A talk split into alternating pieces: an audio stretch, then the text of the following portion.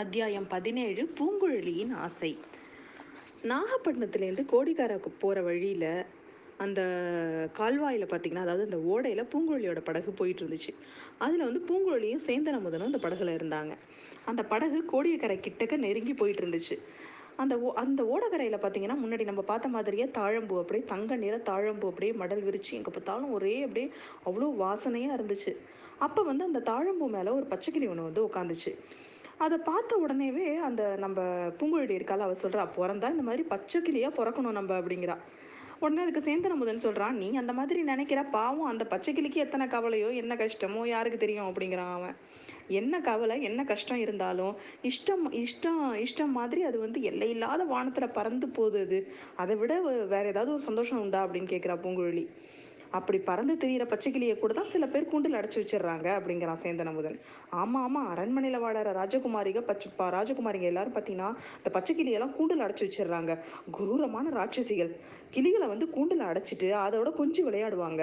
நான் மட்டும் ஏதாவது ஒரு அரண்மனையில் ஒரு சேடி பெண்ணாக இருந்தேன்னு வச்சுக்கோயேன் கூண்டில் அடப்பட்ட கிளியையும் விஷம் வச்சு கொண்டுடுவேன் கிளியை பிடிச்சு கூண்டில் அடைக்க ராஜகுமாரிகளுக்கும் விஷத்தை வச்சு கொடுத்துருவேன் அப்படிங்கிற அவ நீ இப்போது பேசுறதை கேட்டால் தான் உன்னை குருர ராட்சசின்னு எல்லாரும் சொல்லுவாங்க அப்படிங்கிறான் சேந்தன் அமுதன். சொன்னால் சொல்லட்டும் நான் ராட்சசியாக இருந்தாலும் இருப்பேன் ராஜகுமாரியாக மட்டும் இருக்கவே மாட்டேன் அப்படிங்கிற அவ.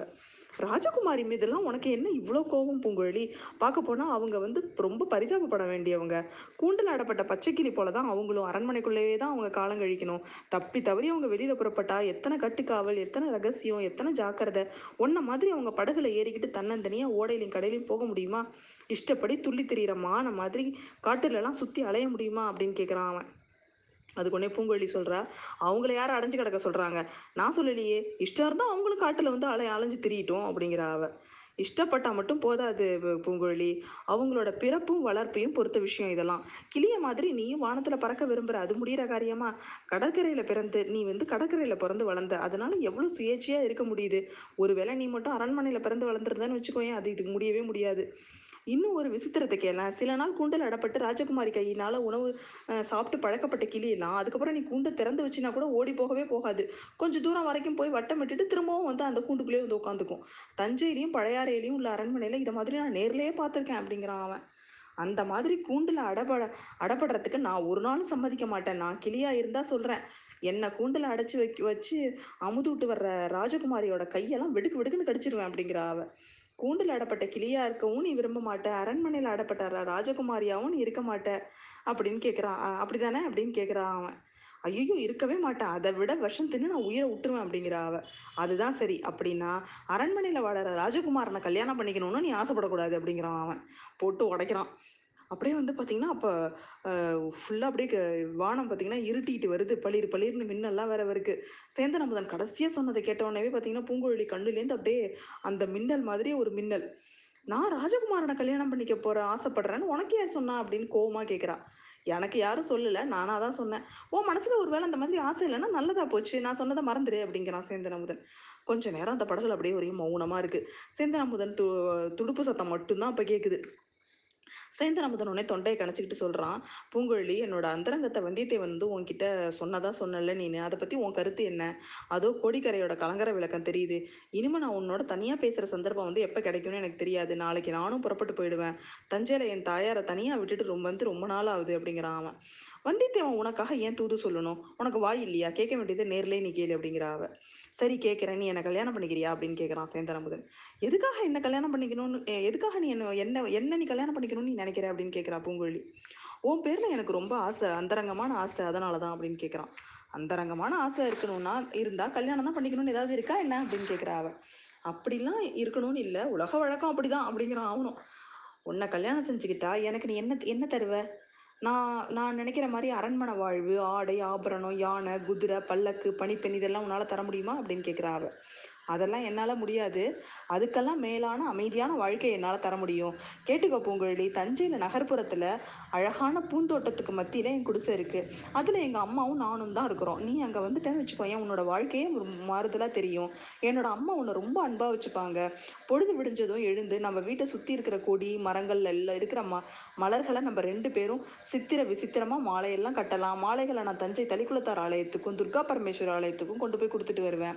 அதுக்குள்ளே நீ எங்கள் தோட்டத்தில் உள்ள தாமர குளத்தில் குளிச்சுட்டு எங்கள் அன்னைக்கு வீட்டு வேலைகளை உதவி செய்யலாம். மாலை நேரத்தில் நம்ம மூணு பேரும் தாமரை குளத்தில் தண்ணீர் மொண்டு பூச்செடிகள்லாம் ஊற்றலாம் மாலையானது நான் உனக்கு இப்போ நிறைய வந்து இந்த தமிழ் பதிகங்களெல்லாம் சொல்லி கொடுப்பேன். உன்னோட மதுரமான குரலில் மட்டும் நீ அதை பாடுனேன்னு வச்சுக்கோயேன்.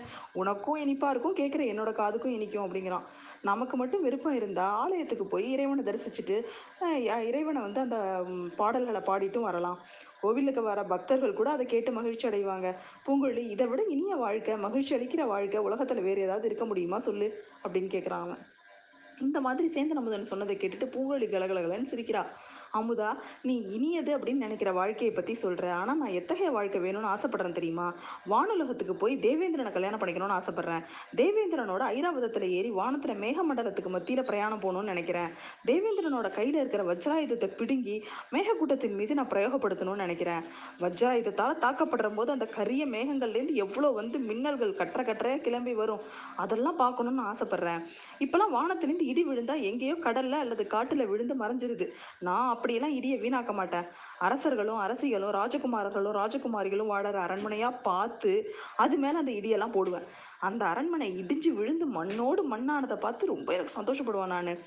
தேவேந்திரன் ஒரு வேளை என்னை கல்யாணம் பண்ணிக்கலன்னு வச்சுக்கோயேன். வாயுதேவன் கிட்ட போவேன். அவனுக்கு ஏற்கனவே பல மனைவிகள் இருந்தாலும் பரவாயில்ல அப்படின்னு சொல்லிட்டு என்னை கல்யாணம் பண்ணிக்க சொல்லுவேன். அவ்வளவுதான். அதுக்கப்புறம் இந்த உலகில் உலகத்தில் எப்போதுமே புயல் காத்தும் சுழி காத்தும் தான். அதுவும் பார்த்தீங்கன்னா பெரிய பெரிய மாட மாளிகைகள் மேலேயா போய் அடித்து அதை எல்லாத்தையும் உழ வச்சிருவேன். அதில் இருக்க ராஜகுமாரி அவர்கள் ராஜகுமாரிகளும் இருந்தால் அவங்களோட ஆழ்கடலோட அடிவாரத்துக்கு போட்டோம் அப்படின்னு விட்டுட்டு வந்துடுவேன் அப்படிங்கிறா. ஒருவேளை அவர் என்ன கல்யாணம் பண்ணிக்கலாம்னு வச்சுக்கோயேன் அக்னி தேவன் கிட்ட போவேன். அப்புறம் கேட்கணுமா இந்த உலகமே தீப்பத்தி எரிய வேண்டியதான் அப்படின்னு பேசிக்கிட்டே போறா பூங்கொழி ஐயோ போதும் போதும் நிறுத்து. ஏதோ மன மனக்கசப்புனாலும் நீ இந்த மாதிரிலாம் பேசுகிறேன்னு நினைக்கிறேன். நீ வந்து உன்னோட மனசறிஞ்சு நான் வந்து பேசியிருக்க கூடாது. இதை பற்றி இப்போதைக்கு பேச்செடு பேச்செடுத்துருக்கூடாது இது என்னோட தப்பு தான் மன்னிச்சிரு. கடவுள் தான் உன்னோட மனக்கசப்பை போக்கி உனக்கு அமைதி கொடுக்கணும். அதுக்காக நான் வந்து தினமும் பிரார்த்தனை பண்ணிப்பேன் அப்படிங்கிறான் அவன். உட்காந்துருந்த பூங்குழலி திடீர்னு ஏஞ்சி நிற்கிறா ஓடக்கரையில் இருந்த ஒரு மரத்தின் பக்கமாக உத்து பார்க்குறான் சேந்தன் அமுதன். அந்த திசையை அவனும் அவளும் பார்க்குறா. மரக்கிளைகளோட மத்தியில் பார்த்தீங்கன்னா ஒரு பெண்மணியோட முகம் தெரியுது. சேமன் சேந்தன் முதன் ஒரு நிமிஷம் அங்கே அவளோட முகத்தில் தன்னோட அம்மாவை பா பார்க்குற மாதிரி இருந்தது. அதுக்கப்புறம் பார்த்தா அவள் அம்மா இல்லை அப்படிங்கிறத தெரிஞ்சுக்கிறான். பூதத்தீவில் இருக்கிறதா அவள் பூங்குழலி சொன்ன தன்னோட பெரியம்மாவாக தான் இது இருக்கணும் அப்படின்னு அவன் நினச்சிக்கிறான். பூங்குழலி படகுலேருந்து தாவி ஓடக்கரையில் குதிச்சு அந்த அந்த அந்த பெண்மணியை நோக்கி வேகமாக ஓடுறான்